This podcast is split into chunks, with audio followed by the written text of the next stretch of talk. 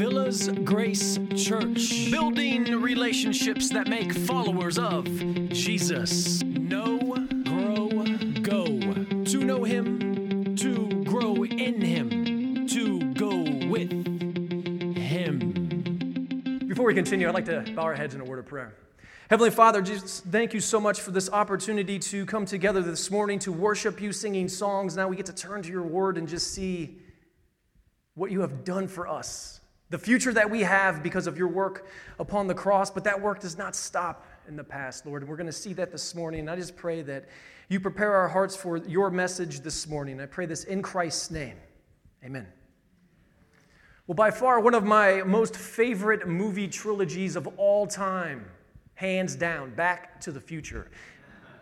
Anybody here seen Back to the Future? Yeah.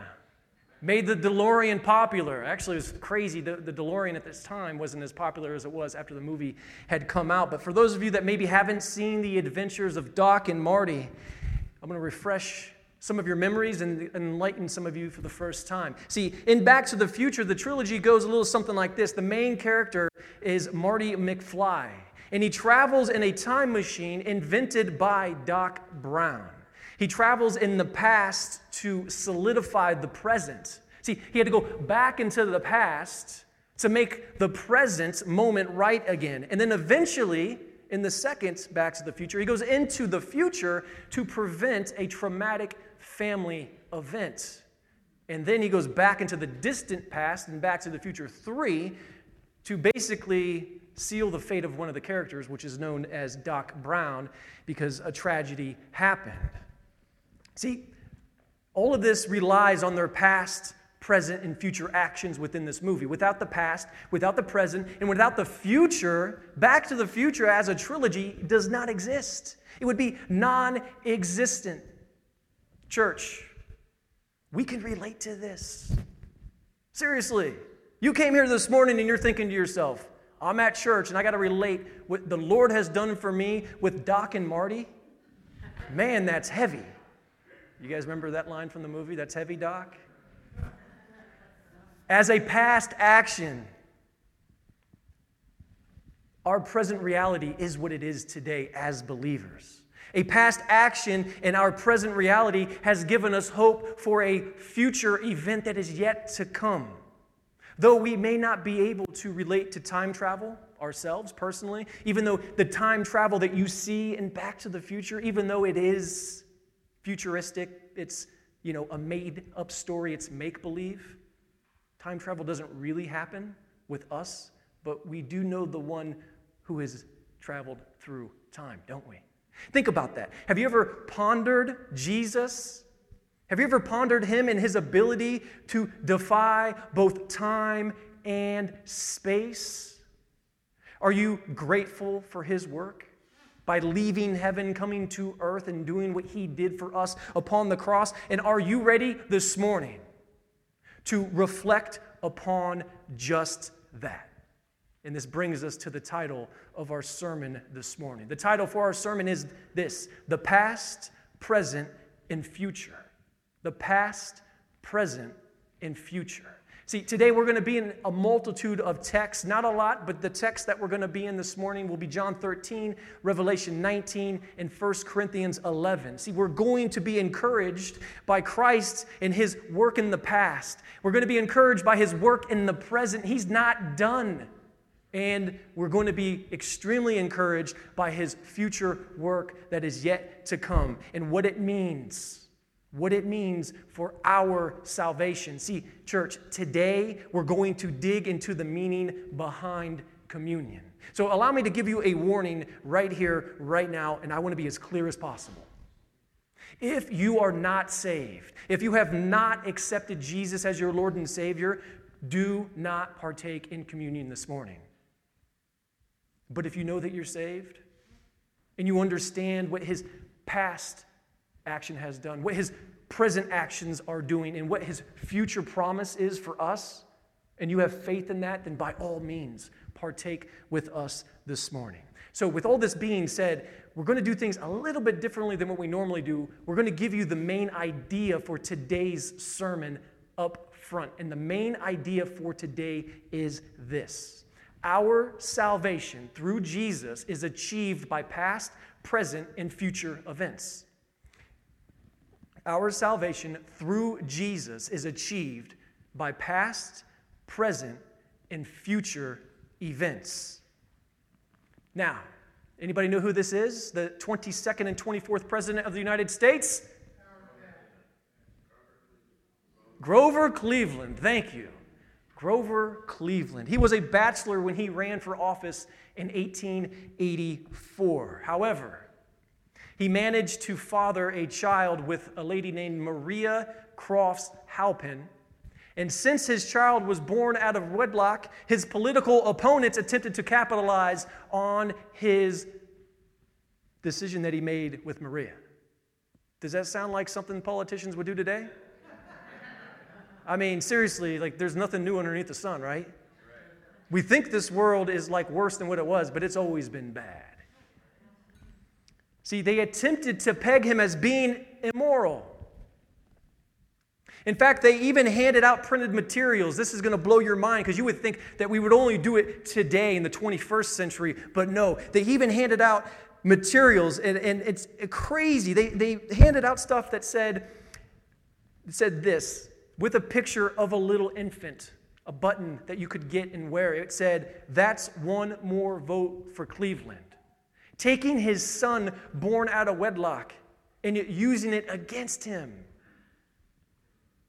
They even had paraders chant this phrase Ma, Ma, where's Pa? Gone to the White House, ha, ha, ha.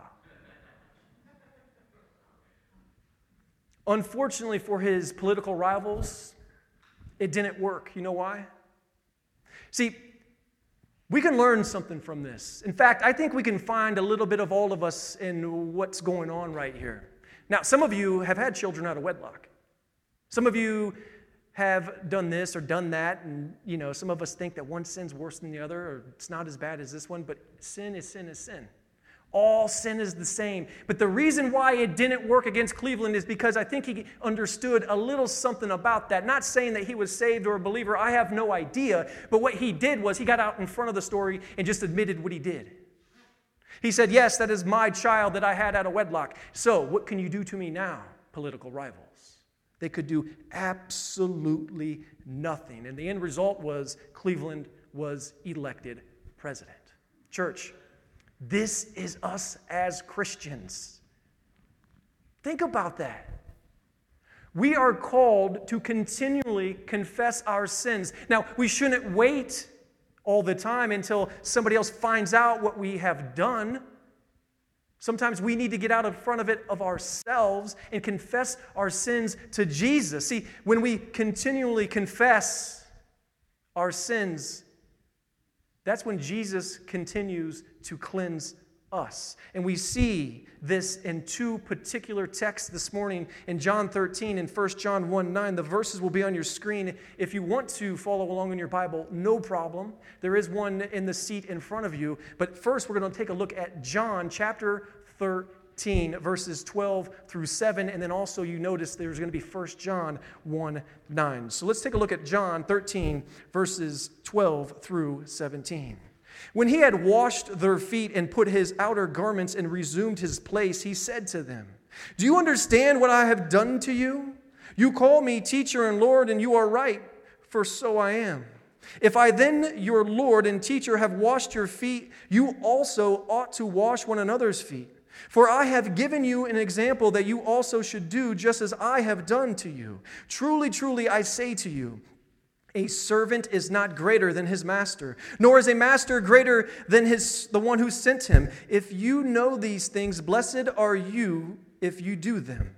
Amen. For the most part, scholars look at John 13 two different ways. You can look at it as being a teaching on servanthood, or you can look at it as being a teaching on cleansing, being cleansed. First, let's address servanthood. Do you notice how Jesus begins in verse 14? Take a look at verse 14. You notice how he begins? He says, If I then, our Lord and teacher, He's saying, as the one who has been teaching you for this amount of time, he's saying, as the one who is not only teaching you, but the one who is leading you, he's saying, I have washed your feet. The King of the universe has lowered himself to such a menial task. Do you know what that mentality and that attitude contradicts?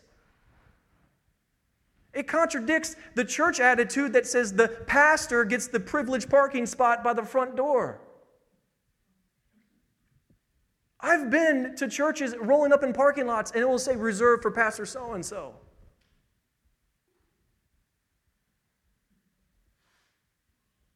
Some pastors think they deserve to park there.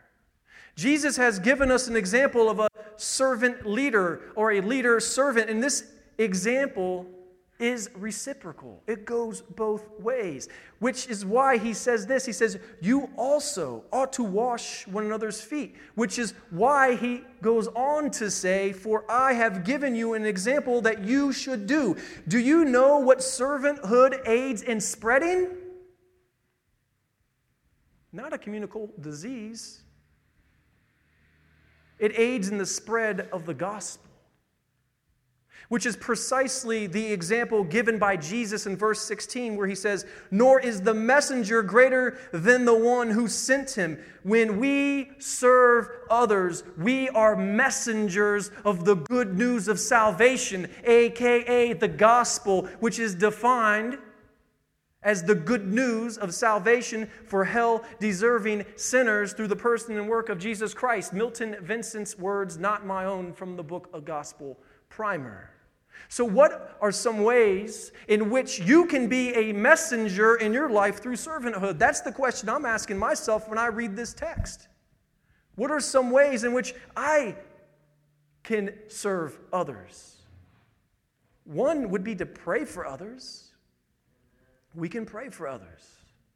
Here's another one that's difficult for me. Some of you are really good at this, and I appreciate that when I see it in you. But we can simply listen to others.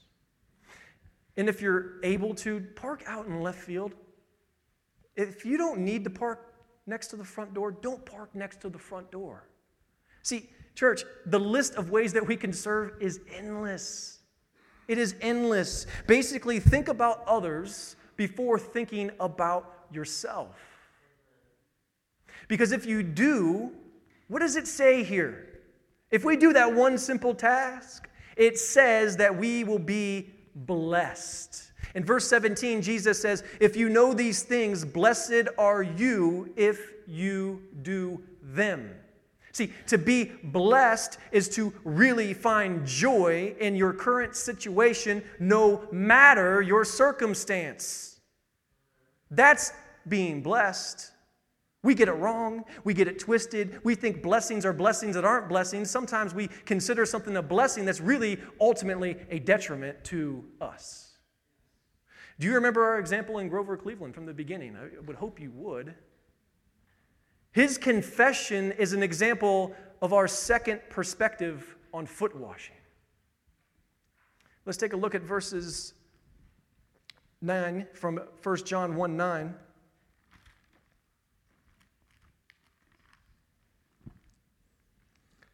If we confess our sins, he is faithful and just to forgive us of our sins and to cleanse us from all unrighteousness. See, this is the continual confession of sin.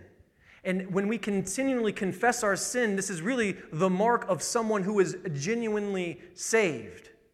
By Jesus washing his disciples' feet, he is giving the example that his sacrifice for us will continue, as it says right here, to cleanse us from all unrighteousness. Church, the keys to unlocking freedom is confession.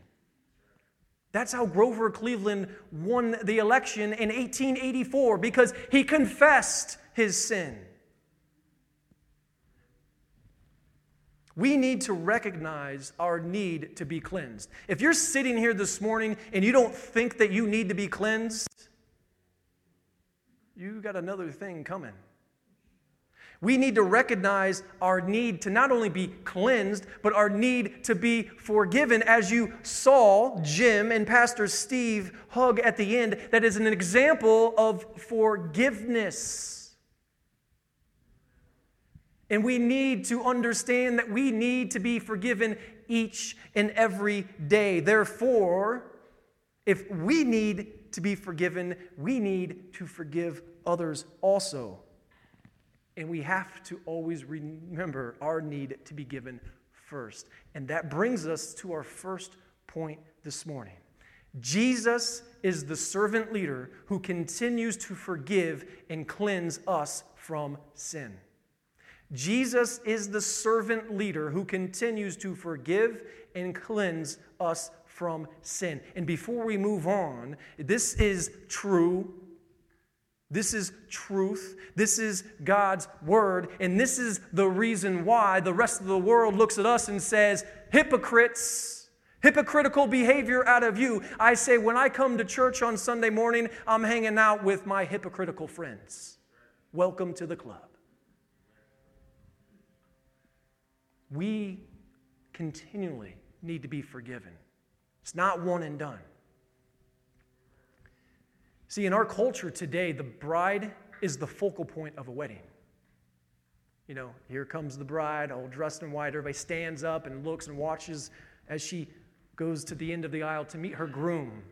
And in most cases, but not all, her father gives her away, or a significant other in her life gives her away to be married to the bridegroom or the groom that we call him in our culture. Speaking of brides, do you want to know how my wife scares the life out of me whenever she wants to in the evening?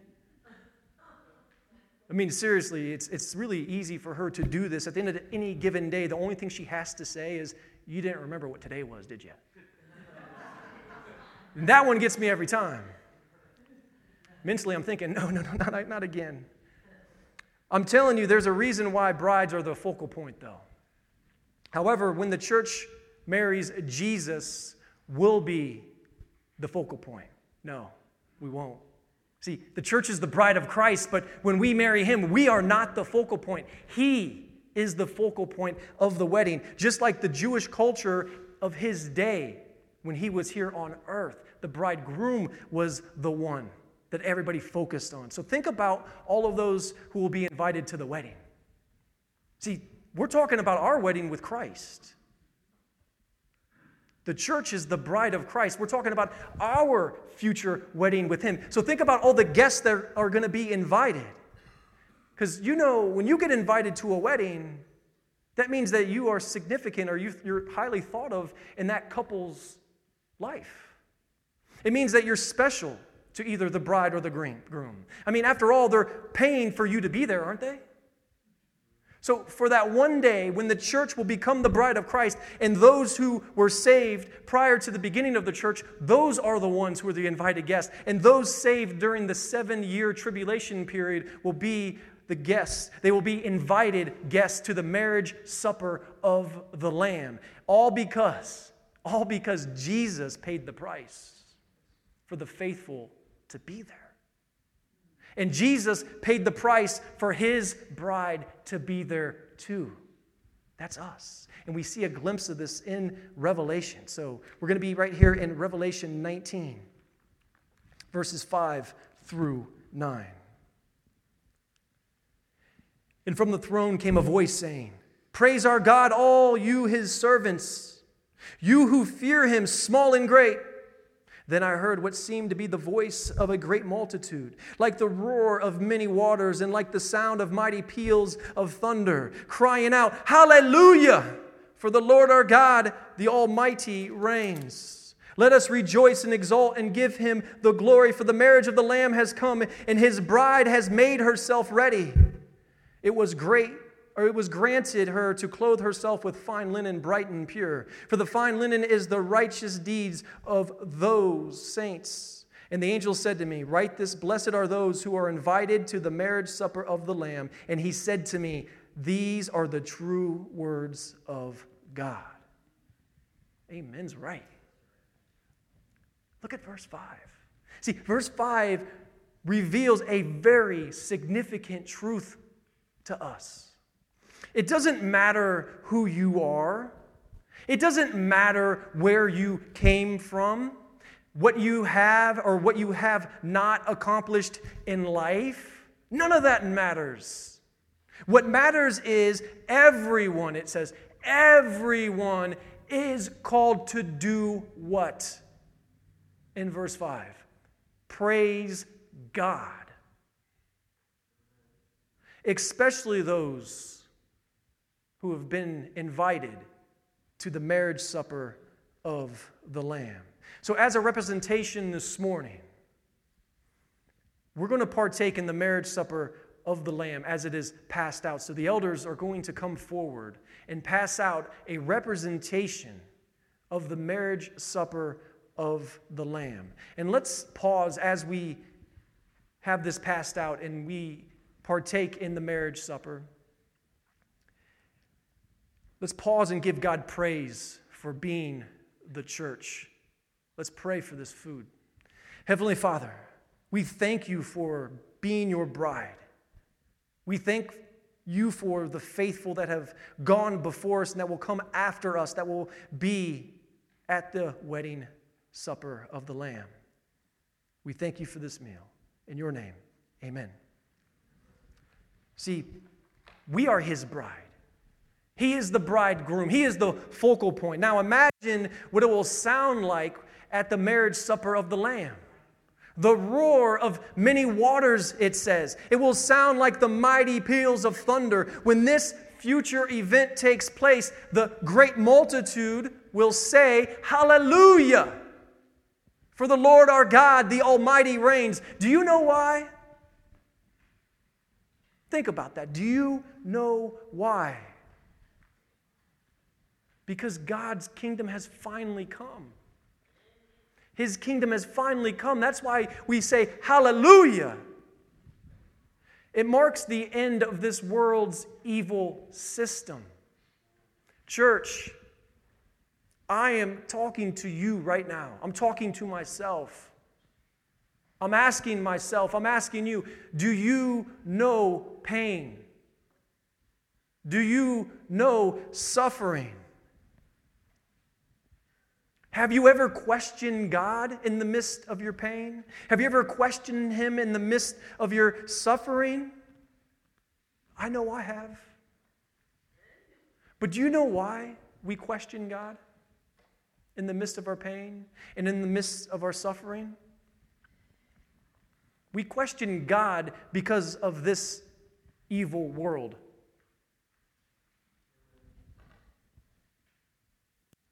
We need to give credit where credit is due. Think about that the next time you experience some pain. Think about that the next time you experience suffering in your life, the next time you want to question God. Now, when you look at verses 7 through 9, highlight the marriage of the Lamb.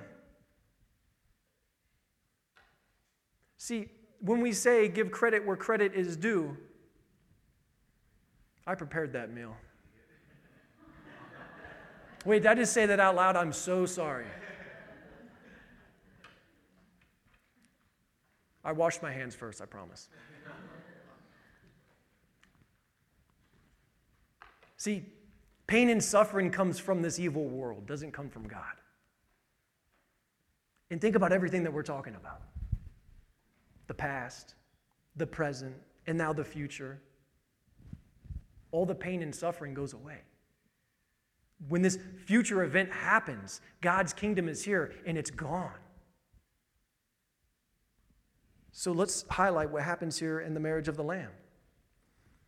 And for those of us here that are, are married, we, we know how important yet how difficult marriage can be, don't we? I mean, does anybody in here who's married think marriage is easy?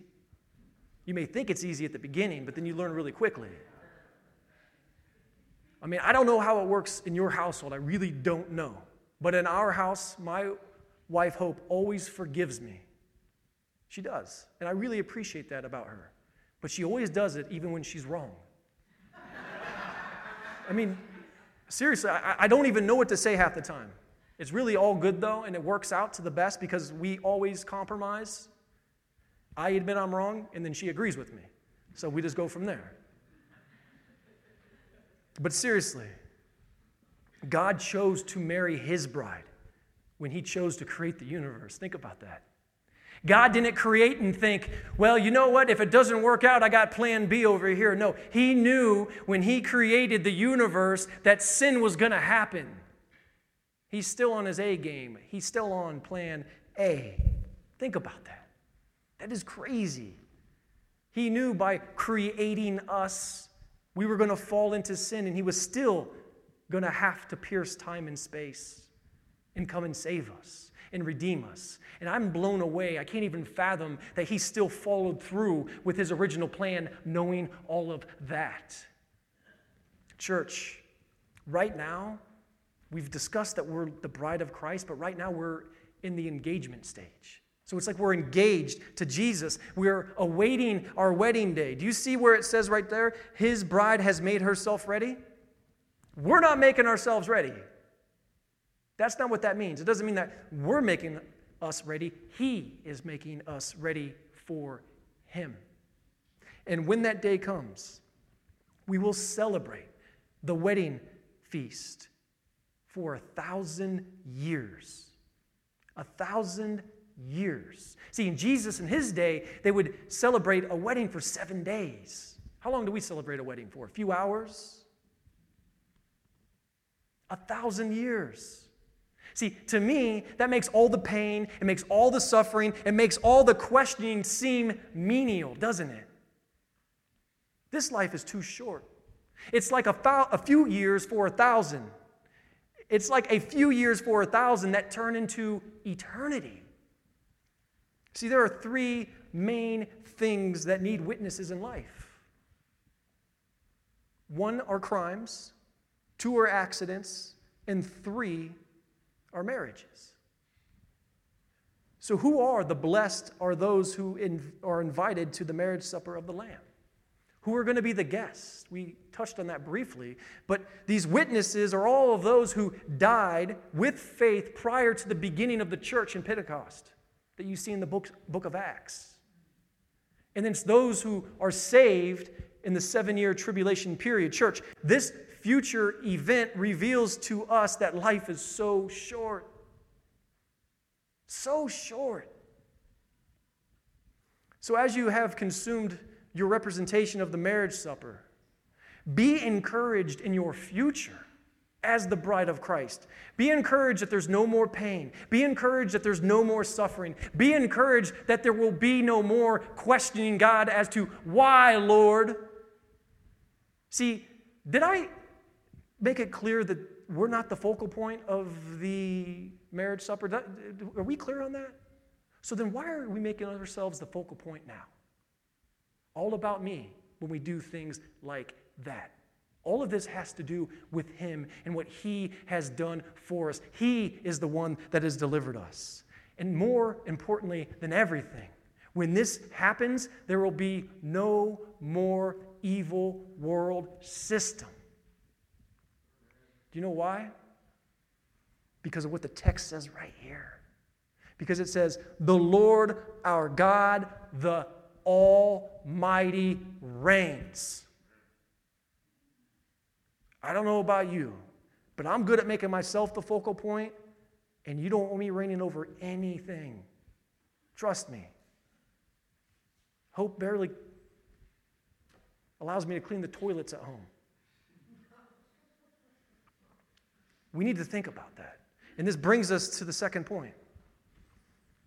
We are the bride of Christ who is being readied for the day that evil will no longer rule. We are the bride of Christ who is being readied for the day that evil will no longer rule. Unfortunately, right now, it's just the way it is. We operate in a world where evil rules, but that will not be forever. And let's not forget our main idea this morning is this our salvation through Jesus is achieved by past, present, and future events. At this time, our ushers or our elders will dismiss you by rows to come up to partake in the bread and the cup. And as you come up, receive the cup and receive the bread. return to your seat and we will partake together. But as we reflect upon what we're seeing here in the text this morning, usually we, we stay within a few verses through books of the Bible, but what we're seeing this morning is a biblical theology of how communion plays out. We've discussed the present. We've discussed the fact that we have a need to be cleansed of our sins, to admit our sinfulness so Jesus can continue to cleanse us.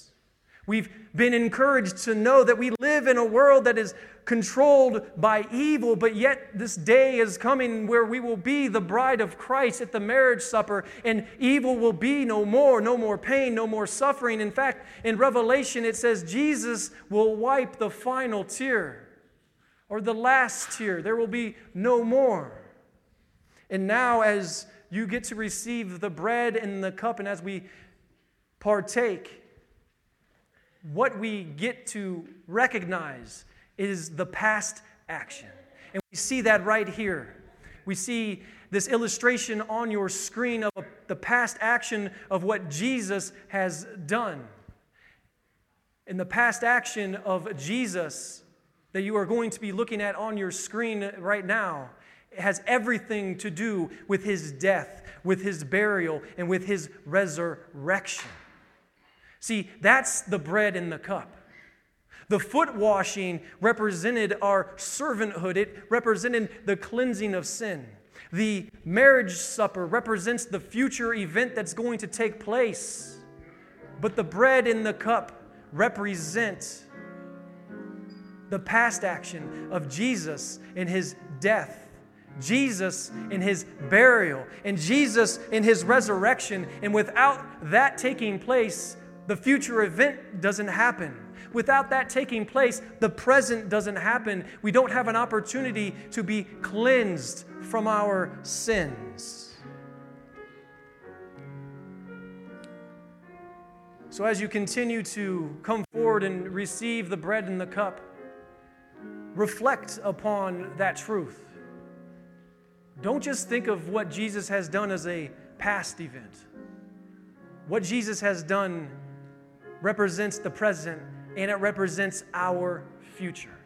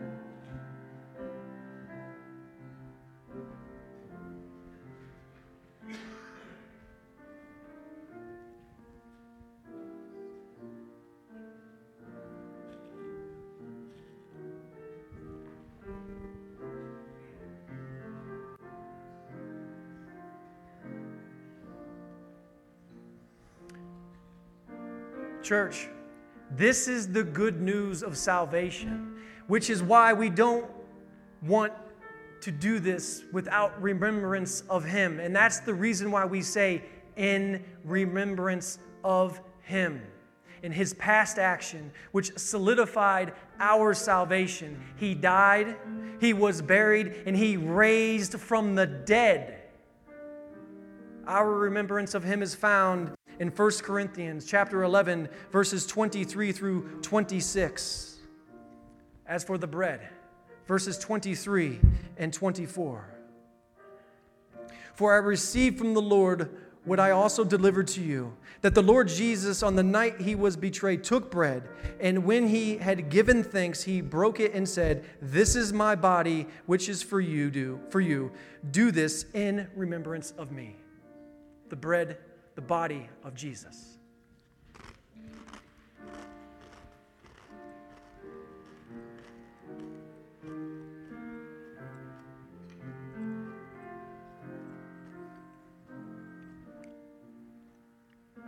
As for the cup, verses 25 and 26, Jesus says, In the same way also he took the cup after supper, saying, This cup is the new covenant in my blood. Do this as often as you drink it in remembrance of me. For as often as you eat this bread and drink the cup, you proclaim the Lord's death until he comes.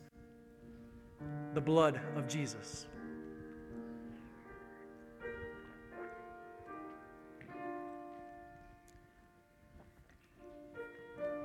Jesus and his past action, his present cleansing us from our sins, and the future marriage supper brings us to our final point this morning. And that point is this the bread and the cup represent the past actions of the death, burial, and resurrection of Jesus. The bread and the cup represent the past actions of the death, burial, and resurrection of Jesus. And let us also be reminded of our first point this morning. Jesus is the servant leader who continues to forgive and cleanse us from sin. Amen? I don't know about you, but I need him more and more each and every day. Also, our second point today was this We are the bride of Christ who is being readied for the day that evil will no longer rule. We are the bride of Christ who is being readied for the day evil will no longer rule. And our main point this morning our salvation through Jesus is achieved by past, present, and future events. Let's pray. Heavenly Father, we are so thankful for your work upon the cross, Lord. We are so thankful that it didn't just stop there. We're thankful for your work in our lives currently and the hope that we have in a future because of you, not because of us and anything that we could ever do.